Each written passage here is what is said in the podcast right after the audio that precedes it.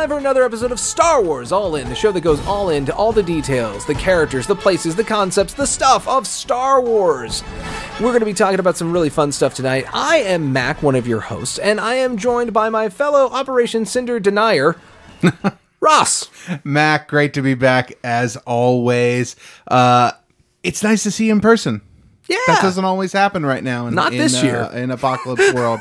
so it's great to be back here in the Star Wars All In studios. We are in full swing of the season of giving, and we have a winner to announce. Last week we gave away a Grogu with frog pop, child with frog pop, baby Yoda with frog pop, and we have a winner to announce. So Okay. the winner this week is uh on Twitter, username Hall of Fame, Nate Hawley. Congratulations! Yay! Yay! Wow. Uh, so fun to be able to uh, interact with you guys and give away a few fun items this season. Uh, stick around to the end of the show because we will be announcing item number three for the season of giving coming at you in the conclusion of this episode. So stick around. It's a pretty good one if I do say myself. It is. It might be the coolest one we've given away yet. Definitely the most exclusive. It's, it's probably true. So, Definitely true. Uh, I want to talk about the fact that we have some really great topics. This is a topic that I think I've been pitching for almost a year. Yes. Uh, and it just was never the right time. It's still not really the right time, but it feels more right than ever. Um, we're going to talk um, uh, about Order 66, but from a particular character's perspective. So, uh, the main hero of Star Wars Fallen Order, the video game that came out last year, that's excellent and also very easy to get in the current times. Um, Cal Kestis, we're going to talk about his dark day going through Order 66. and a dark day it is. He is going to have a rough one. Right. Then we're going to follow it up by talking about another awful thing that comes from the Empire. This one uh, in another Star Wars video game from Battlefront 2 2. Battlefront 2. Yes. Yes, Battlefront 2 2, we are going to talk about Operation Cinder. And just a few warnings, spoilers ahead for Jedi Fallen Order, Star Wars Battlefront 2, a ho- whole slew of Star Wars books, and Chapter 15 of The Mandalorian. So, again, be current or avoid this episode, and we'll see you on the other side of this.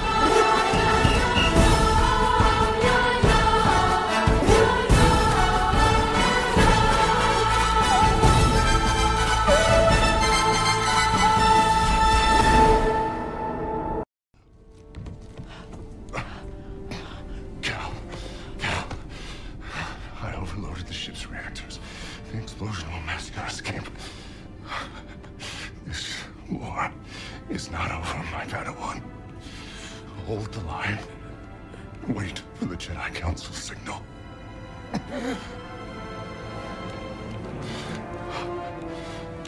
Remember, trust only in the Force. Yes, Master.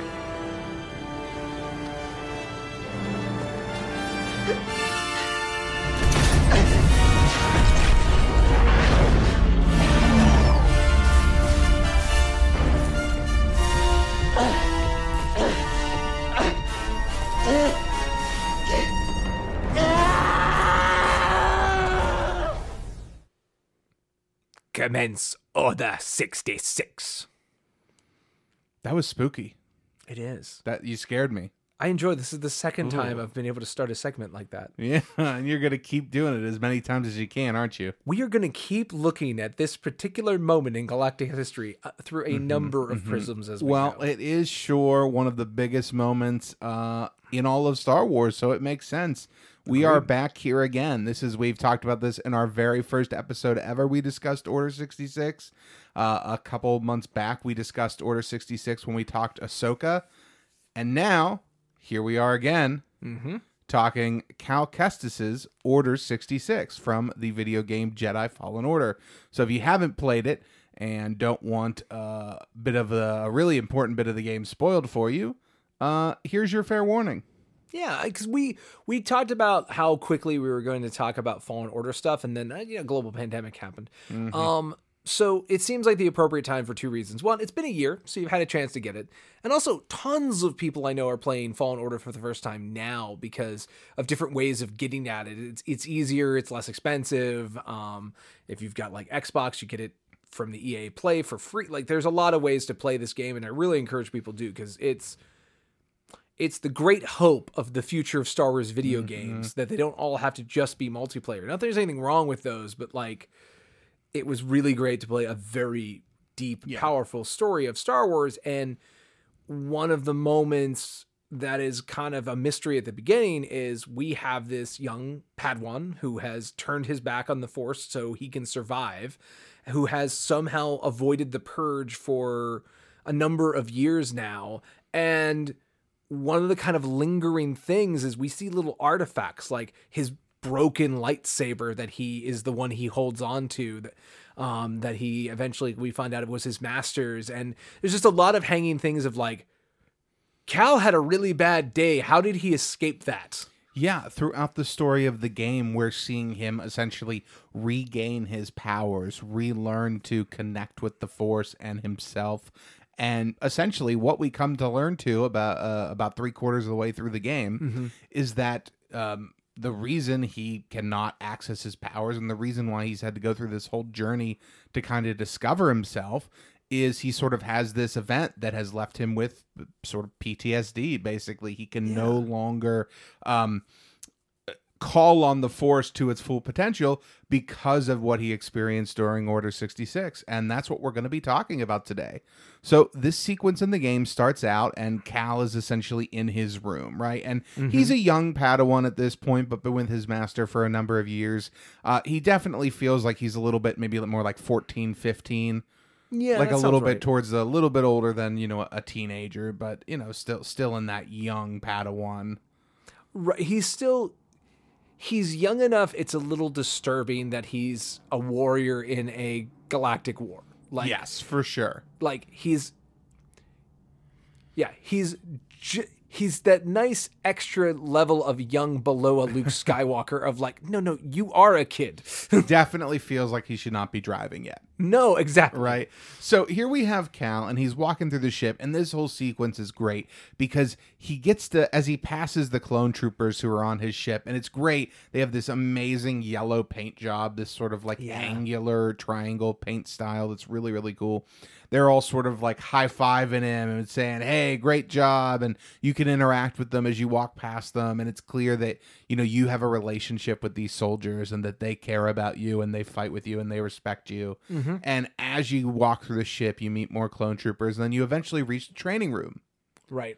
And in the training room, this is essentially a little bit more gameplay before we get to Order 66. You essentially have to show that you've mastered all of the different things you've learned so far throughout the game. So, being able to like climb and double jump and being mm-hmm. able to manipulate objects with force pull and push and things like that, and to be able to like wall run and all these different types of things that you've mm-hmm. learned throughout the game, these powers you've accumulated you have to use them to reach your master, who is in the observation room up above you. yeah giving you over comms he's kind of like kind of telling you what to focus on and how, uh-huh. how to like when you screw up he's like it's it's fine true do it again. Or like oh there is no try you must do it. Like just good little like barks of telling us you know the different things of showing the fact that his master is someone who cares about him but is he's a hard master. He really wants cal to bring out his potential and you can tell that he's been very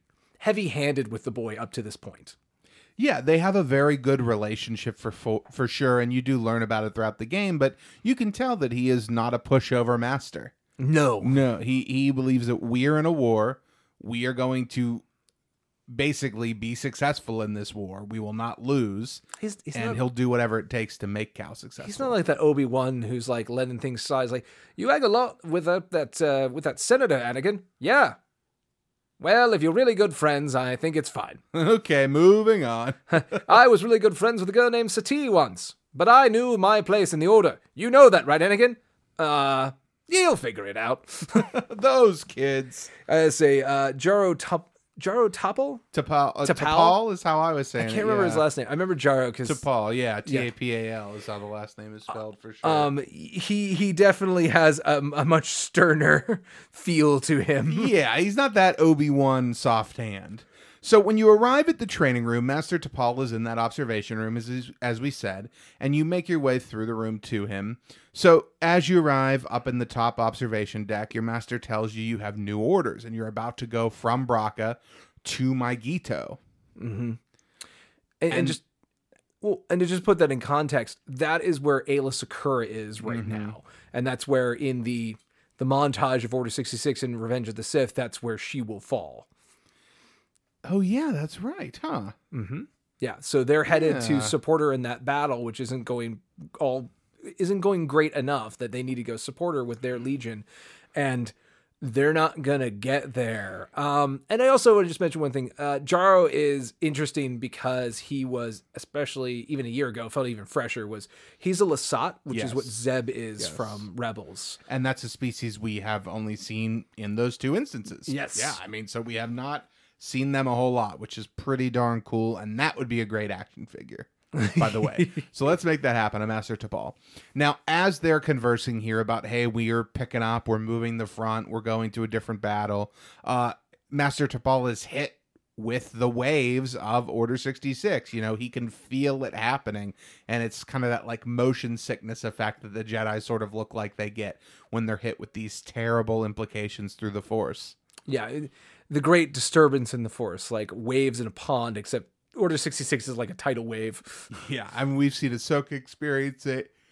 Oh, excuse me. We've seen Yoda experience it. So we've seen of this a few times before. And as this is happening, we see the clone trooper who is behind him mm-hmm. get the order. We sort of hear it happening sort of in the background. And Cal screams out as the trooper points his blaster at his master. And his master is able to basically just kind of, without even looking, disarm and kill the clone. And basically, T'Pol is like, okay, here's what we have to do. I'm going to create a distraction. You're going to use the service corridors, which are basically inside of the ship, you know, moving opposite and, well, parallel to the regular hallways, but behind the walls, essentially, right? The corridors, the crawl Yeah, spaces. you, you, yeah, you're gonna crawl through the crawl spaces to to avoid the troopers. Yeah, and In a ship, get- they just happen to be quite large because they're big mechanical pieces in ships. because star destroyers are bigger than most buildings. Okay, so they start to head through, and Cal makes his way through the hallway. And throughout the whole sequence, you're seeing clone troopers, and you know you're deflecting blaster bolts, but you're not really actively fighting them. and you don't want to. Like Yeah. they did a good job of again reminding you of like these are your friends, these are comrades in battle, these are they're brothers with each other, and they you're part of their Yeah. family in a way. Like so it it they did a good job of framing just how good it was, so that it really feel you're with Cal of like I don't want to fight you. I mean, that's exactly right, and I mean it's it's purposeful. I mean, Right. they're very much playing at your heartstrings. Of this is an unwinnable situation for both sides. Right. Because you have an enemy who completely is out of their control what's happening and here you have this kid who's just thrown into a crazy situation right, so as cal makes his way through the ship he uh you know this is a good chance where you get to test out some of those more force powers you've learned as well. Right. but eventually he gets to sort of a big open reactor room and two clones shoot his lightsaber out of his hand and just when he thinks, you know, he might be about to be finished by these clones, Master T'Pol comes up behind him and dispatches those two clones. Right. But he did lose his lightsaber. Over Yes. the edge it goes, permanently gone. Gone forever. We will never see Cal's saber again. He'll eventually make it as you play the game, you can make your own. So yeah, yeah, yeah. He he gets a saber for sure. Um, but he loses his true Yeah. Jedi saber. yeah, his life, as Obi Wan would say. Yes. He's lost it. Yes, But not like Anakin cavalierly every couple of months. no, apparently, apparently not. I still would love to know how many sabers Anakin lost. We know he's at least down three, I think. We've seen him lose a couple. Yeah. Well, we see him lose one in episode two. Yeah. Obi Wan mentions that it's not the first time. Yep. And then Obi Wan takes that one from him on Mustafar. So we're For at least sure. three down. Yeah. Oh, classic Anakin. So as uh, there's one great scene as Cal continues through the ship where he sort of opens a door for waiting clone troopers. He opens a door for his master, who's able to kind of come through and slaughter the troopers that are in there, uh, which is a really nice, fun little thing because you're watching it from behind, like an observation deck. And this is where I, because the whole time, of course, you know, you're assuming your master's going to die during this. Yeah. And I was waiting for it to happen here at this moment. Like you're trapped behind a window. You can see it, but you can't do anything. You don't have a lightsaber. What are you going to do? But they both make it to the entrance to the escape pod together. Right. And as Cal is opening the doors, a whole wave of clones come in. Right. And Master Tapal is blocking them with the lightsaber, but after a few seconds, he takes a shot and is weakened, and then takes a couple more and goes down. However, he uses a last ditch effort with the Force to throw some of the clones against the ceiling, and Cal uses a Force freeze. Uh, if you don't remember, Yep. this is what we see Kylo Ren do at the beginning of The Force Awakens to Poe Dameron, the first time we had ever seen it there, and now we're seeing it here the in the bolt. video game. Yeah, it makes them essentially look like they're vibrating, like they're standing still but vibrating. And he drags the body of Master Tapal back into the escape pod, and they launch. And as Cal holds his master, who's dying in his arms, he tells him, I've set the ship to self destruct, so that way it will cover your escape.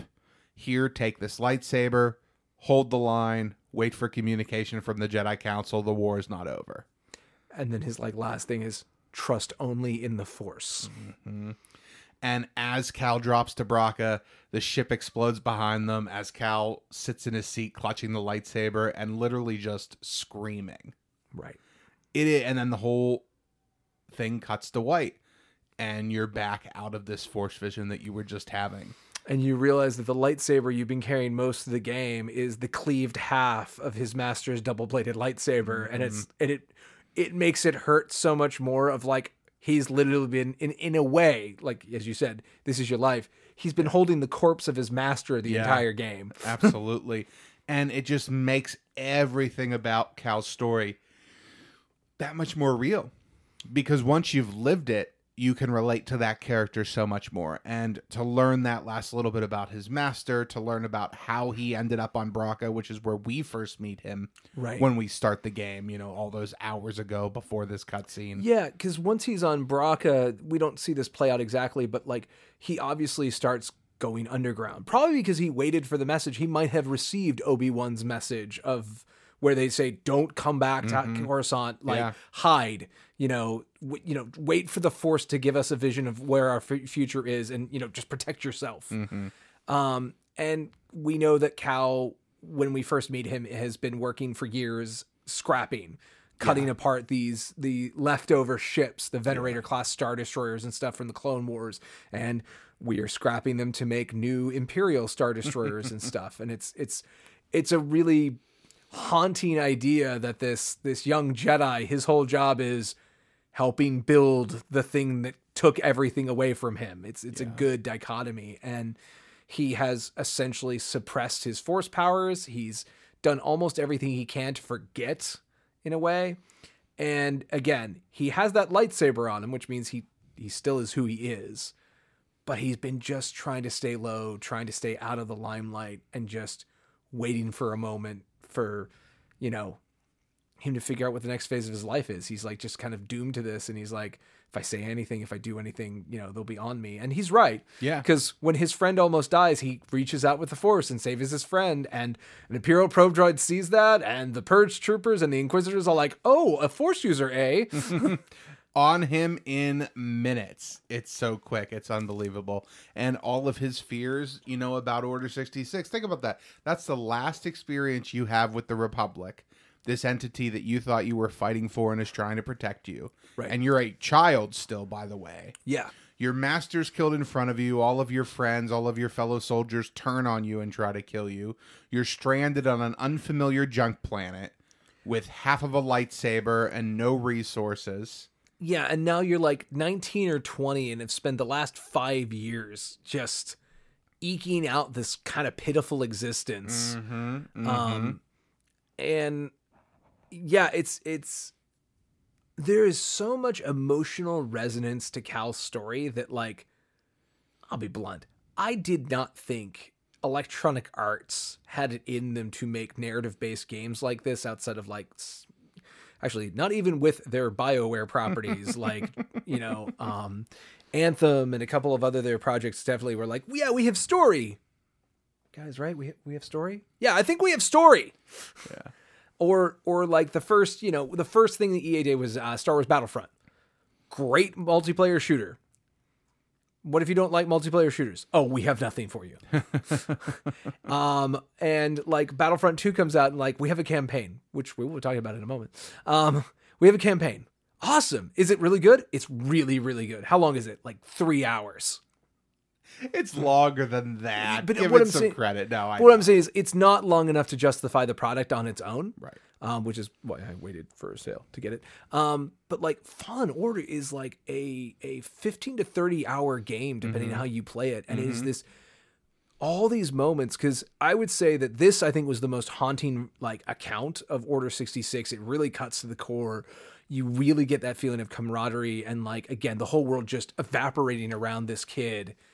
And I think it was the best one until I think there are notes of it that we see in the last finale of Clone Wars when we see sort of 66 from Ahsoka's perspective, which is not really what we're talking about. Like, but when I saw that, it echoed back to this and made both of those scenes resonate and feel like mm-hmm. You could feel just how bad it is for a person on a star destroyer surrounded on with no exit surrounded on all sides Yeah. by your friends who now want to kill you what it really is. So you you know you hear that like your friends, you're surrounded by your friends who want to kill you and all that. What this essentially is, every time we see a different variant of Order 66 in the Star Wars universe. Yeah. What we're seeing is essentially a representation of the dark side growing stronger. Right. That's what it all comes down to. So now when we see all these different pieces of the story come together, Ahsoka's Order 66, Cal's Order 66, obviously the Order 66 we see in episode 3, Yeah. and you know what we see now in novelizations and all that. We're only going Like- to get more as we go. like in the comic book Kanan, we get to see sort of how bad it went for him, and Mm-hmm. it's a similar thing of like, there he's talking to some clones, and then they go, "Oh, we need to kill you and your master, but we were friends. Yeah, we're not anymore. Yeah, Click, sorry click. about that. and it's just how heartbreaking that is, especially for these young, idealistic Padawans Mm-hmm. who believe the Jedi Order can do no wrong and the Republic is 100% above reproach. Like it cannot be questioned. It is worth fighting for. And here we're seeing what happens when those beliefs get shaken. And frankly, the Jedi who survive Order 66 are some of the most interesting characters we've seen in Star Wars. Right. Because Ahsoka, Kanan, Cal, they're something now that isn't a Jedi. Yeah, no, no one who seemingly has obvious force powers makes it through the dark times. The the purge and the purge troopers seemed very effective at catching the ones that the initial order didn't catch. Uh, we don't really have almost any stories of that, but again, seeing how haggard the quote unquote Order 66 survivors are, we can tell that at least in all three of those cases you just mentioned, it has been a struggle for the amount of time they have been alive sure. trying to avoid detection. It's a constant struggle because as soon as one little slip up, you're packing your bags and starting over. Yeah. There's no second chances. Yep. And that is crazy to think about. Yeah. yeah, it's it's it's it's really powerful stuff. And again, I don't think this is the last one we'll do, but like I think for Cal Kestis it's really good because I think Cal more than the other ones.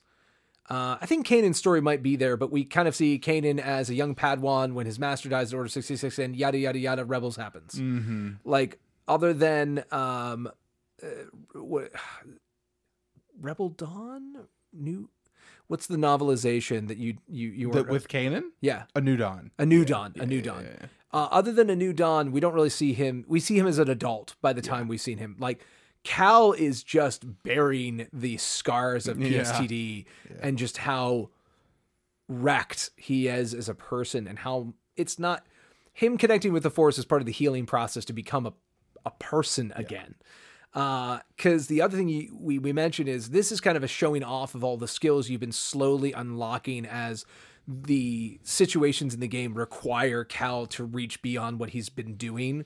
You know, like when they when he gets force pull, it's because if he doesn't use force pull right now, he will die. And in that moment, he has a flashback to his master, reminding him of how it works, and he does the does the thing and pulls it. From the moment we see Order sixty six on, Cal has retained regained like all of his powers, and from here out, he's walking out beyond what he was. You know what I mean? He's becoming a more powerful man, which feels so earned by the end of the game, where Cal has really not only healed himself, but has become a person who's going to go off and face a destiny he's sort of defining himself. he will go on such a long, arduous journey mm-hmm. with the friends he makes. And it's funny because the whole game, the entire experience, is essentially about learning to get your powers back Mm-hmm. and learning to confront your past so you can move in, into your future. Right.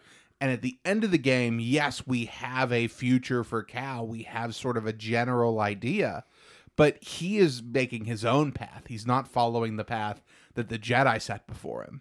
Right. And that's what makes those characters so interesting is they're taking all of that experience that they've had, all of their teachings, and they're doing something with it that is unique that a Jedi who didn't go through Order 66 wouldn't be able to act and think and behave in the same way they do. it lines up with the, what the sequel trilogy uh, is talking about, which is the fact of for the f- moving forward, the Force is going to demand something different than the dichotomy of the Jedi and the Sith. That no longer is the way the universe flows, and this is kind of the start of like, yes, he's he honors the Jedi way, but he knows he's got to do things differently. He's got to make up his own mind about how this has. It's not about recreating the order. Yeah. It's about trusting the force to find a new way forward. And that's that's the story of Cal Kestis. Yeah, again, I really encourage it's it's never been easier to get your hands on playing this mm-hmm. game. Um, and it's it's just really great. I will also say for any reason anyone out there is scared off by the fact that this is a, a Dark Souls, Bloodborne kind of like, you know, very thoughtful combat. I am absolutely abysmal at those games. And this game is really good about a bunch of accessibility options for people who may not have those skills to tune the game to y- you can if you can complete any video game, you should be fine with completing this game and seeing the whole journey through if you stick with it. Yeah, it has a basic story mode that turns the difficulty down to essentially zero. So Yeah. if that's your cup of tea, it's a great story and it's a great way to experience it. I started out on the highest difficulty, and by the time I was done, I had lowered it down to second from the bottom, just because I was enjoying the story so much. I didn't want to get bogged down in the difficulty of the gameplay, and it was Yeah. well worth it. So I highly recommend it. Fantastic. So, um, this is probably not the last time we're going to revisit some great concepts from Fallen Order now that we're sort of opening the vein on it. But uh, man, what a story! I know. I really want to go back and replay it. It might be time. Might be. But before that, we're going to go talk about a thing that has shown up recently. That is sort of born out of a game. Yeah, more video game content coming your way right after this.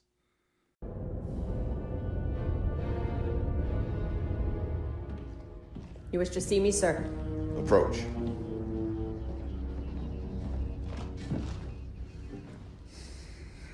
The Emperor is dead. So what happens now? We retaliate, Commander. The Empire will assault the very foundation of the rebels' pathetic belief in themselves. Tell me, Iden, what is the source of their belief? Hope. Correct. This messenger's presence is a great honor, one I choose to share with my daughter.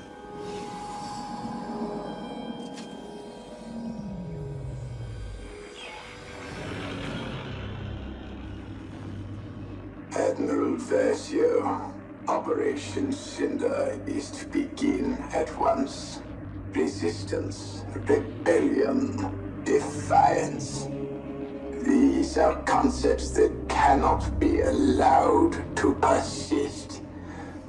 You are but one of many tools by which these ideas shall be burned away. Heed my messenger. He shall relay you to your target. The dead speak. Over and over and over again. You know, for a guy who's dead, he is pretty noisy, isn't he? Sure is. He sure is. So, Sheev Palpatine Yeah. dies. You can't see my finger quotes, but he dies. He dies. Um, at the Battle of Endor Uh huh. by being thrown down a reactor pit and then that reactor blowing up. Uh huh. Uh, but he gets better. That's that's that's episode nine. Yeah. Um, but in the meantime, um, the Emperor, being a very very clever and vindictive person, Uh huh.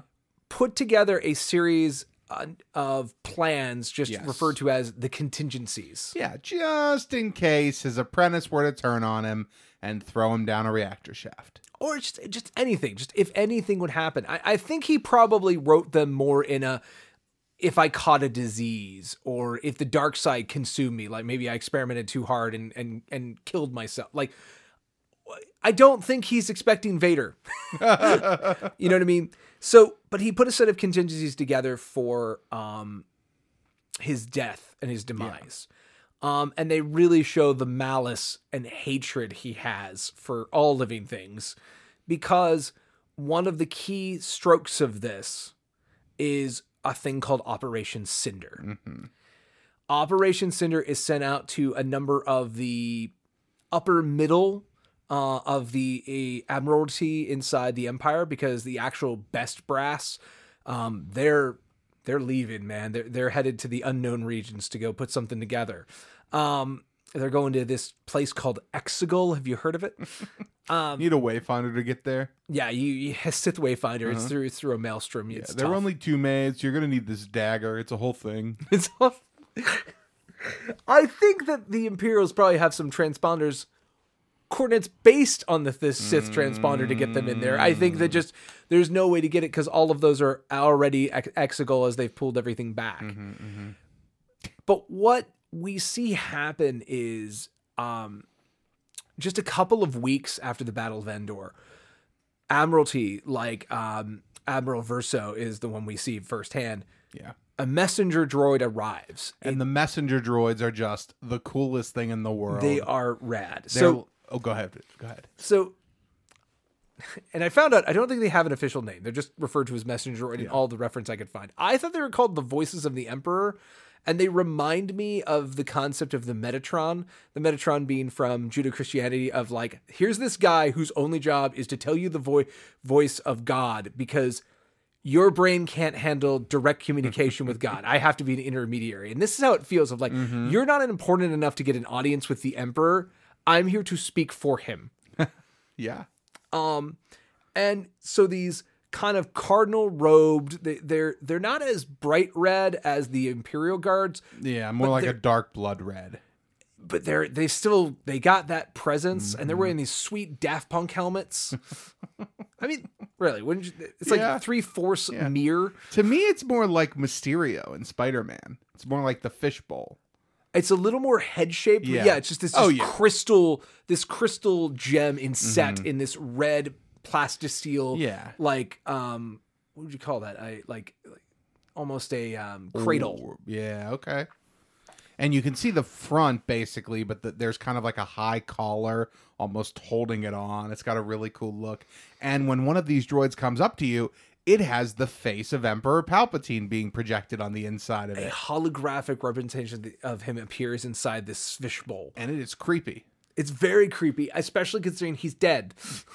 Well, Well, the thing about it, well, that's the thing is, so most people like most of the people who are at the Battle of Endor know, yeah, he dead. Yeah, he dead. I know he was there. We had the VIP list of things of you will die if you don't protect X, you had his rider. He okay, he needed green M&Ms and he we needed but only to, green. Yeah, we needed to be ready for when Palp showed up. Actually, I think he would be. I only read M and M's. Yeah, you're probably right. Um, so there are a number of people who know the Emperor's dead. Yeah. But in the aftermath of the Battle of Endor, it is a very hot contested issue of whether he died or not. The rebels are fairly convinced they did it because one of their commanders said he's dead, and he's a guy we trust pretty deeply. So if Luke says the Emperor's dead, I assume he's correct. We also had many Bothan spies to let us know that the Emperor was overseeing the end of this construction. We don't have a body because it blew up in a reactor, but we're pretty confident we got him. pretty sure. We're pretty sure- Mas Amedda is not saying anything. He's holed up in Coruscant. Not giving any information. That's got to mean something, I'm right? just saying we can take the Ace of Spades out of the terrorist deck. That one's done. So, Operation Cinder begins. And what is the Emperor's plan? Like, what is the point of all of this? Mac, tell us, what does Operation Cinder So- look like? the point of it is we believe the emperor is dead and the emperor is like no if i died the empire and its enemies will not outlive me so his whole thing is something chaotic must have happened that caused me to be incapacitated dead whatever. You will go forth and you will crack down harder than the empire ever has to remind them who is got the hand on the on the leash. Regardless of anything that's happened we will reassert our absolute iron fist dominance over the galaxy and the way we see this manifest firsthand in where this original information comes from, which is the story missions from the single player campaign from Battlefront 2, Two. is we see Operation Cinder from an Imperial foot soldier's perspective. Yes. Um, Iden Versio is present with her father on the bridge of the Star, Star Destroyer when this droid comes up. Yeah. And the order it gives, she's like, Are we going to do that? Because it's go to your home planet and destroy it. So basically, Operation Cinder, they have these giant satellites, these giant weather producing satellites. And Right. basically, they hover in the planet's atmosphere and they're weapons. They can produce targeted storms. And so basically, the Emperor's order, Operation Cinder, is to destroy worlds that are important to the galactic society. Basically, the Empire. leave them in ashes so that way the republic cannot use them to rebuild So the- and they will not they will learn not to fail the emperor himself Right, because the idea here is that, and and the what her father, the admiral, explains to her as he tries to justify this to himself, um, is that this is the punishment for our failure to mm-hmm. protect our emperor. Mm-hmm. If he had lived, we would not need this. But the Imperials need to understand that this is a failure on our part, and we must redouble our efforts. We must reassert even more fear, more control. We have been too weak and too lenient at this point.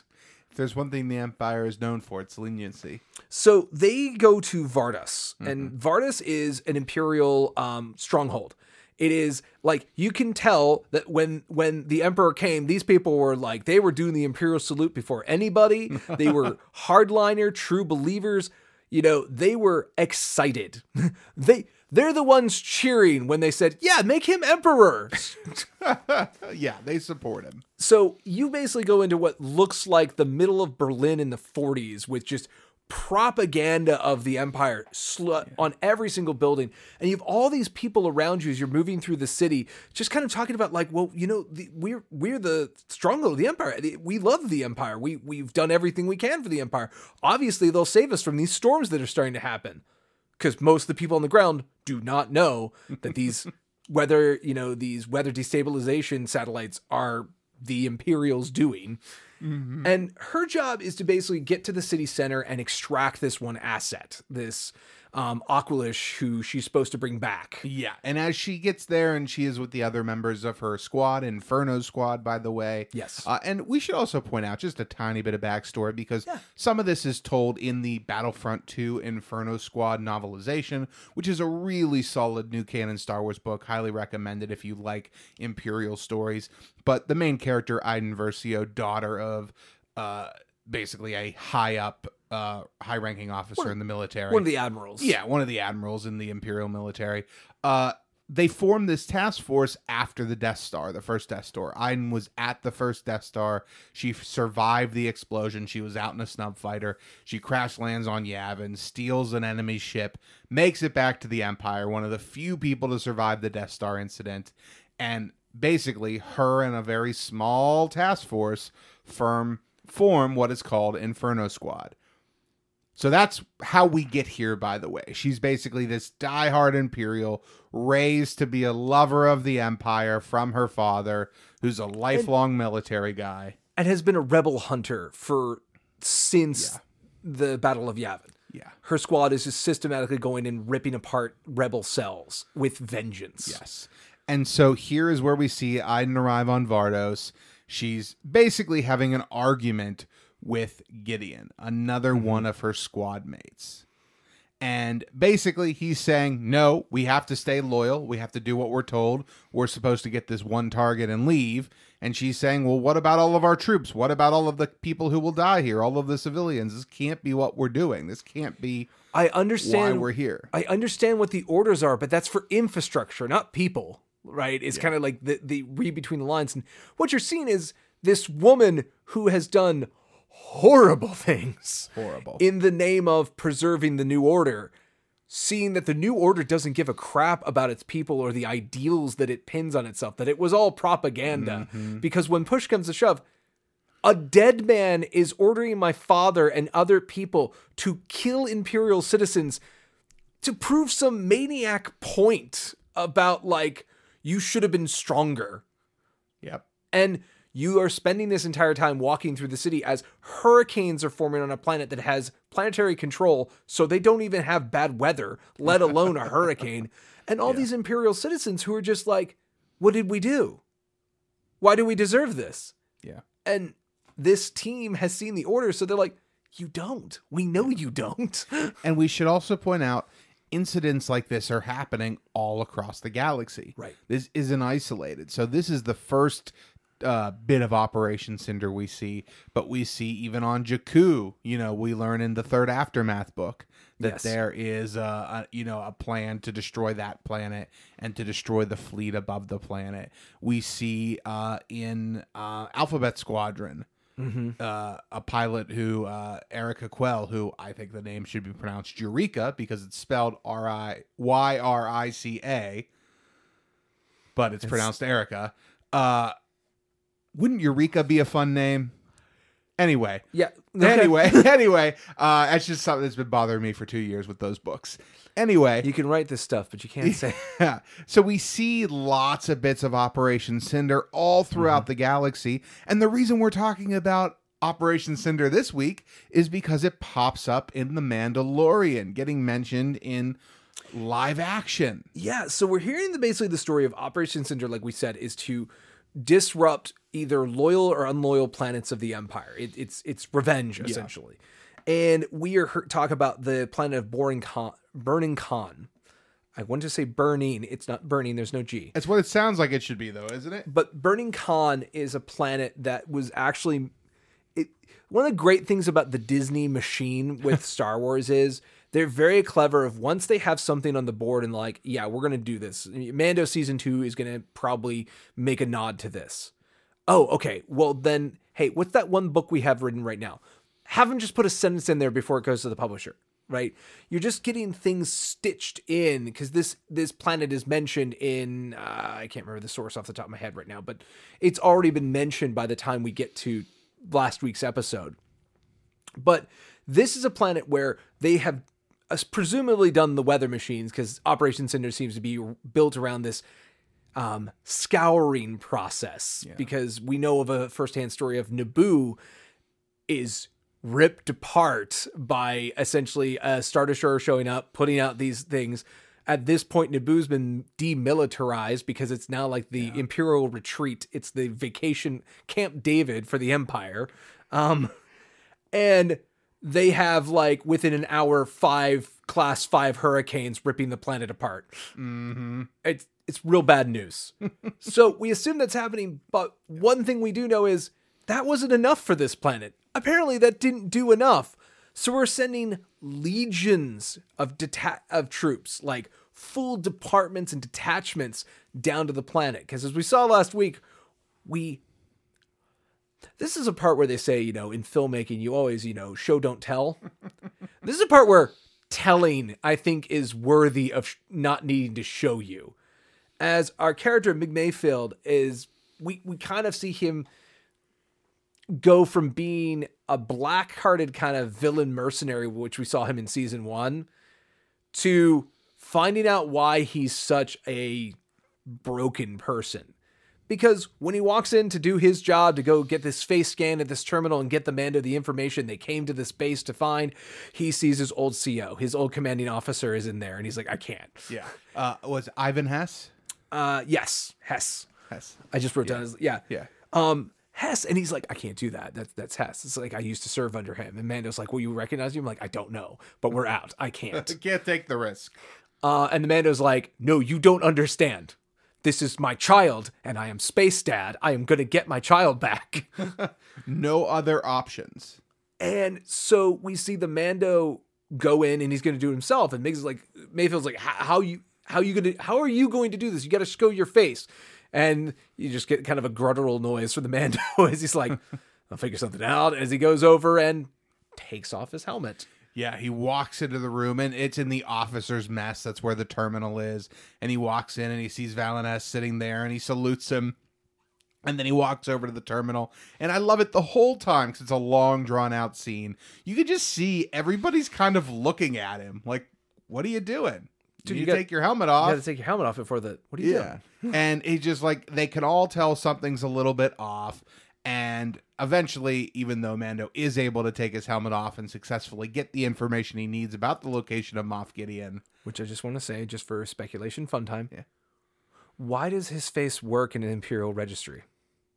See, I don't think it's a matter of his face because I think the code cylinder is what makes it work. I think scanning the face is just a Record it's of your who record. access. It's your it's your unique identifier. What's what's your operating number? Who is this? Yeah.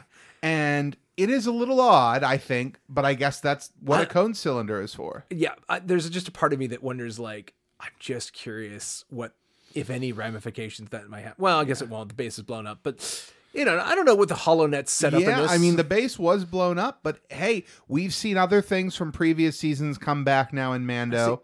It could happen. I'm just saying, is that access code? Is that backed up to the cloud? Like, saved in his keychain. so yes. once he gets done with this, Hess just kind of comes over and is like, "What are you? What, what's going on? What are you? What are you doing?" And at this point, the Mando's made. Yeah. Because it's like, "What's your operating number?" It's like, uh, "I'm uh, troop transport." No, not your job, son. What's your What's your TK number? One. Uh, I'm gonna go with yeah, yeah, yeah. Yeah. TK one. You only have one what? Ooh, I guess I'm in trouble. oh boy. And it's great because Mayfeld shows up. He he he instead of turning you, you would expect him to leave the Mando to this because he's shown himself to be fairly squirrely and mercenary and he comes over and he's like, "Yeah, this is my friend, TK uh what are you 4804." What? Yeah, he's my uh, commanding officer. He lost an eardrum back in the day, like doesn't hear good out of that ear. Isn't that right, boss? And I love how Hess just commits to it, like, oh, okay, and he shouts at him. I was asking what your TK number yeah. And so they have this very awkward conversation and they sit down to have a drink. because these guys in the episode have just done this amazing thing. They're the only ones to get their transport across the line into the base. Everyone's celebrating them. Even Hess is like, "Good job, boys. Let me get you a drink." And they're all like, "Great. We'd love to do that." and while they're talking, you know, Mando is great because Mando's just like, "I really want to put my helmet on. I am out of my element. I don't like this." He just looks like that. He he looks like me when he's forced to talk to someone his parents know but you've never met. and when I say me, I mean me like 20 years ago, but you get You the d- point. just just that. Um. All right. Well, these. Uh. Just just just chat them up. So, you know hockey? Hate hockey. How about Star? I don't watch movies. Okay. Um. Wonderful weather we're having. Yeah. And and so the Mando is just like not helping this conversation. No, also, at all. So Mayfeld's just trying to fast talk it. Yeah. And Hess starts talking about like the glory of the Empire. And that leads to talking about Burnin Konn. And Mayfeld starts talking about Burnin Konn too. And he starts going like, "Yeah, no. I was uh, I was there. Yeah. Yeah, no, um, you know, I, I was with a detachment. Uh, almost 10,000 of us uh, went and fought in that battle and, and, and all died. He's like, but not you, son. He's like, yeah, not me. It's like, but those those other guys died. It's like, yeah, heroes of the empire. Oh, dead Sure. heroes. Yeah, dead heroes. It is great because it is such a. It tells you so much about this character Uh huh. so quickly Yeah. because the performance is Oh, it's Great. outstanding. Bill Burr has an amazing go in this episode. Now, I told you when it happened when I first played Battlefront 2 because you'd already played it. I'm like, Operation Cinder's stupid. yeah, you didn't like it at first. you well, weren't a because fan. it's so mustache twirling, black hat, Saturday Yeah. morning cartoon villainry. Because it's like, we're going to destroy the loyal worlds. Why would you destroy your own infrastructure? If you want to reassert your, your dominance over the empire, Mm-hmm. you don't blow up the. The loyal citizens are the one you build on to keep the empire. especially if you're coming back in 30 years. But this scene and the way Hess has convinced himself Yeah. that he has not just done the right, you know, not just done something he can live with, but he did the right thing. Yeah. His breakdown of like, yeah, we did what we had to do. We needed to make sure people knew that we were still there and we were in charge.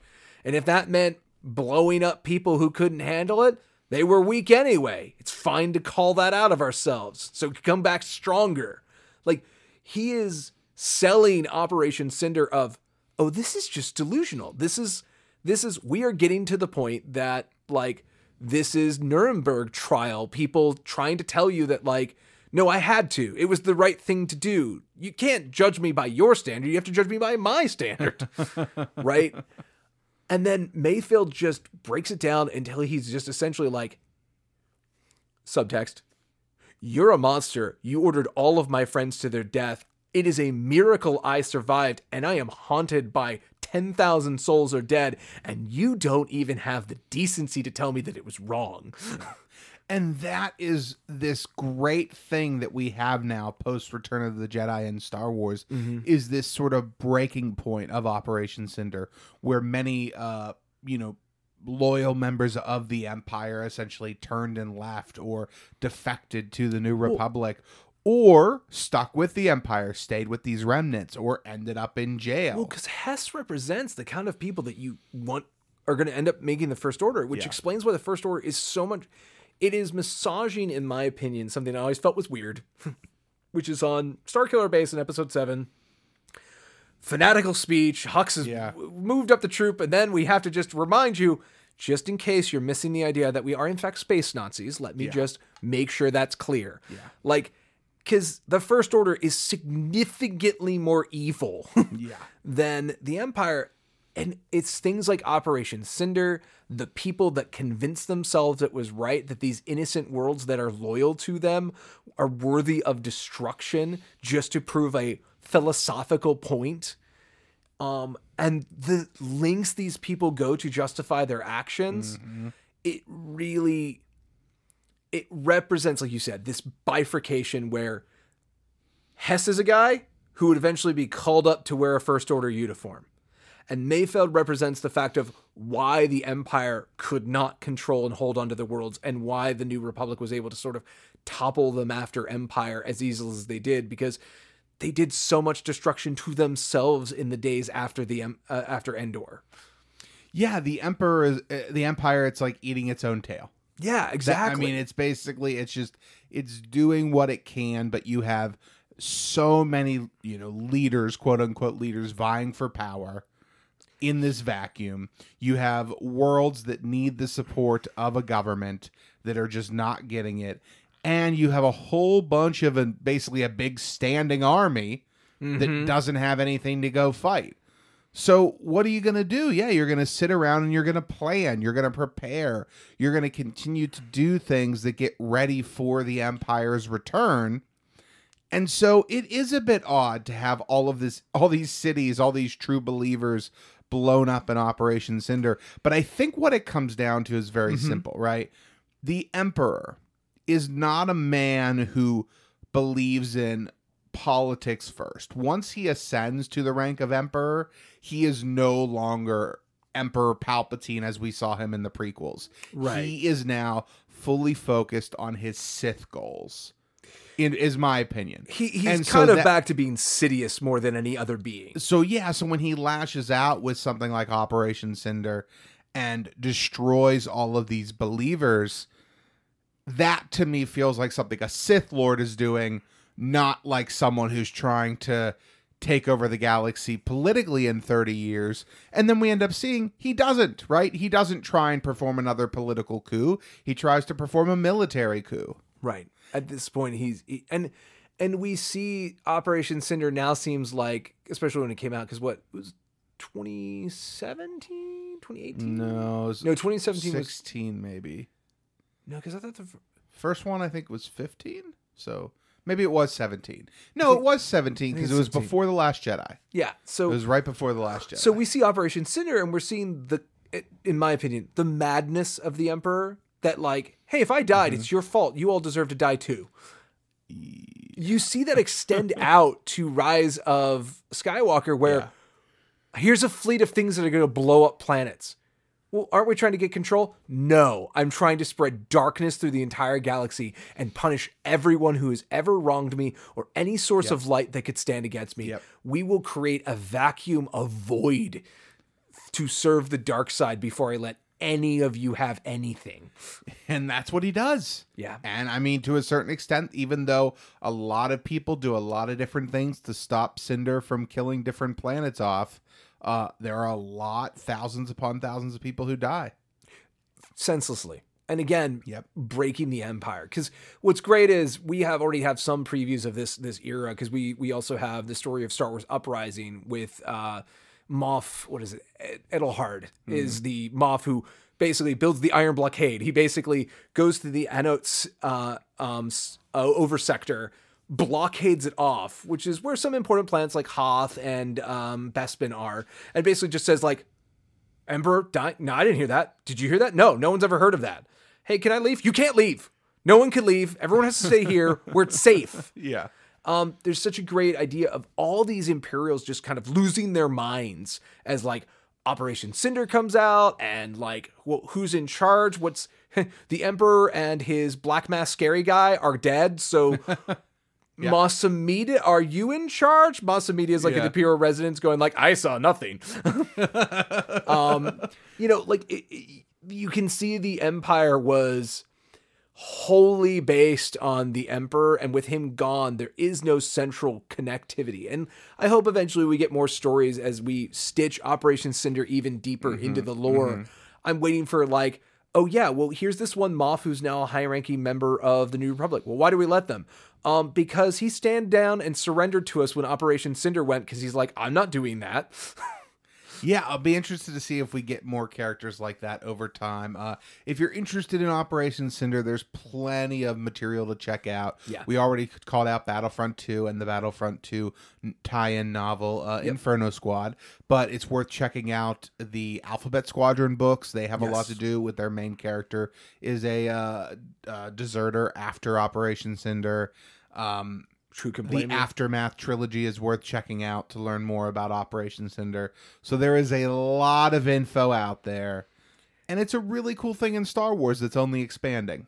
And such a dark, dark, dark thing. yes. You can also read. I should mention the. There's also the destruction of Naboo. I mentioned that's in the Shattered Empire series of comic books. Mm, is where mm-hmm, that comes from. So again, it's an important piece of Star Wars. And again, as the Mandalorian expands and we start sketching in more details, you know, we first got the Battle of Jakku and the signing of the Galactic Concordance, like.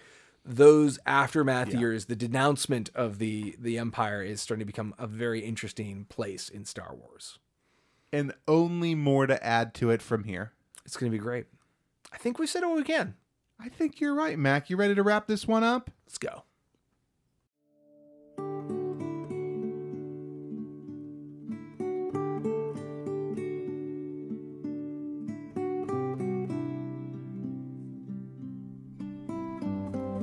Mac, we want to take a pause from the show here to talk about something that's very important and something we've talked about before the fact that Star Wars needs to be a place for everybody. That means that everybody needs to be welcome. Yeah, and you know, luckily you and I were uh, both uh, brought up in a way and have experienced life in a way that we feel pretty open uh, to all sorts of different people. But we definitely understand that there are a lot of people out there in different situations who maybe have some different opinions than us. And of course, there are times when differing opinions are perfectly great and valid. But when it comes to human rights, it's something that we believe should belong to every person. And so today, what we're here to talk to you briefly about is a fundraiser that has been started by some other members of the Star Wars community. And we just want to take a minute and amplify it a little bit. Yeah, I mean, something we heard at the end of Last Jedi that Rose says is that we're going to win this war not by fighting what we hate, but by saving what we love. And mm-hmm. what's great about fundraisers like this is we're trying to promote the positive things that this community can do for not just ourselves and Star Wars fans, but the world. Absolutely, yes. And uh, it's fun to point out, too. Hey, that's also the Jedi's philosophy. Mm-hmm. Uh, I think a lot of people forget about that. But anyway, this uh, fundraiser, which you can find on GoFundMe, and if you search, it is titled Trans Rights Are Human Rights. This is the way. And this is a fundraiser that's been going on for a little while now. They've raised over $11,000 at the time of recording this. Isn't that insane? $11,000. It's exciting, but it's still can go further. And that's let's- why we want to boost that voice and let you know about it so that you can support it. Absolutely. So please feel free to seek this out. We are going to share the links on our Twitter uh, as well in the coming weeks uh, to go along with our different Mandalorian segments that we're going to be doing. But uh, we also just want to point out why does this exist, right? Well, where this money is going is to the Trans Law Center to help defend people who can't defend themselves against um, either physical attacks or discrimination. Right. And so, what we're trying to do here is just let you know that these things are very important to us. Mm-hmm. And this is the kind of community that we will have here at Star Wars All In. So, Let's just look at it this way. We're Star Wars All In for a reason, because it's all in on Star Wars and everyone belongs. And this is all about following the way, which is to accept everyone just the way they are and support people's fights to be the people that they are.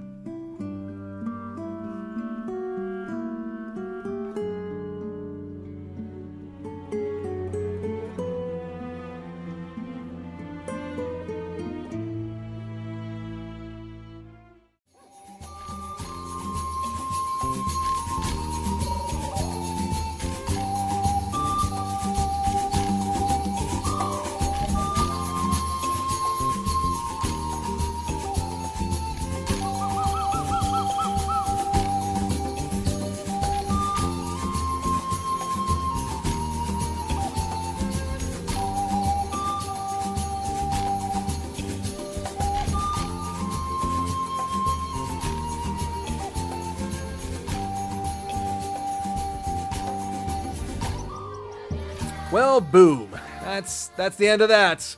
One good shot, it's all gone. We're all done here. We're all done. you know, sometimes one shot's all you need. Plenty of classic instances of this Han shooting Greedo, Luke shooting proton torpedoes at the Death Star. I mean, I think he shot two, but you know, hey. 50-50 shot. One worked, one didn't. Mayfeld shooting uh, Valin Hess once. You know, single shot. Sometimes that's all it takes.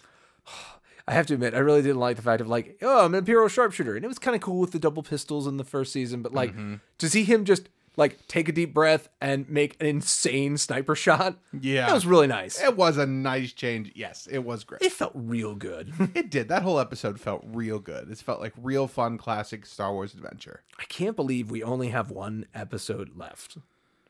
And we won't be able to talk about it for two weeks because next week we don't have a normal episode. Next week we have our holiday special. So we've got a special episode coming your way. Uh talking a couple things Star Wars holiday. So stick back next week for that. And then two weeks from now, we will have our year in review show where we discuss everything Star Wars that's happened this year, our favorite parts of it. And then three weeks from now, we have our Looking to the Future show, our next year's show. So we're going to talk about what's coming up, what to expect in season three of Star Wars All In, and what we can look forward to next year in Star Wars. And so, if you're listening to these in real time, you were probably pretty amazed with the last episode of Mandalorian, but you had no idea that the day before it, we were going to get the most gargantuan info dump of Star Wars news ever.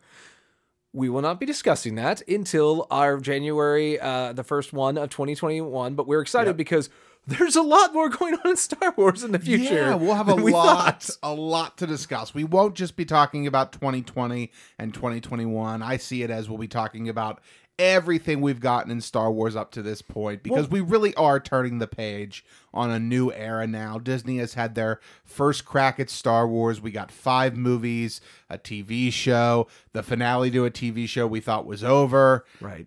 and a whole plethora of books and action figures and comics. And now, Wave 2 with the High Republic launching, Mm-hmm. new movies and film shows announced, new shows starting next year and in the years to come.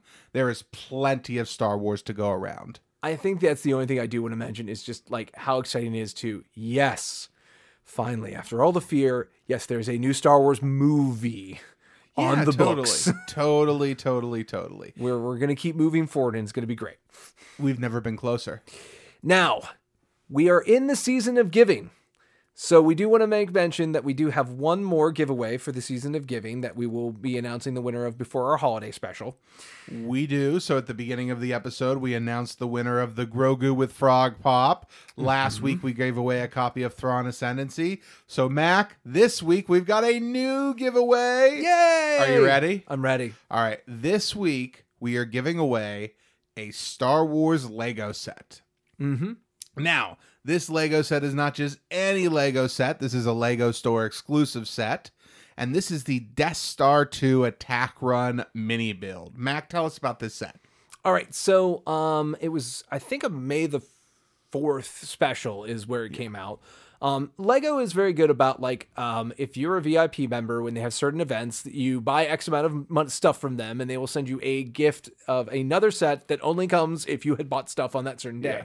So for May the fourth, um, they sent um, one of the big new sets was an A Wing based set. So it's A Wings and TIEs fighting over the landscape of the Death Star 2. Yes. Um, and it's a very cool little diorama piece. Uh, and again, was exclusive to that May the 4th sale. So a little bit on the rare side just because there was only one chance you could have gotten it.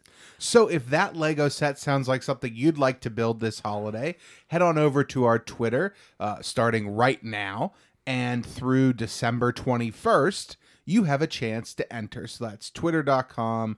Uh, Star Wars All In is what you can search to find us. And we are excited to see you there because this is the closest we've ever been to the future of Star Wars. We have never, ever been closer. and we can't wait to experience with you. I'm Mac, And I'm Ross. and until next Wednesday. May the Force be with you.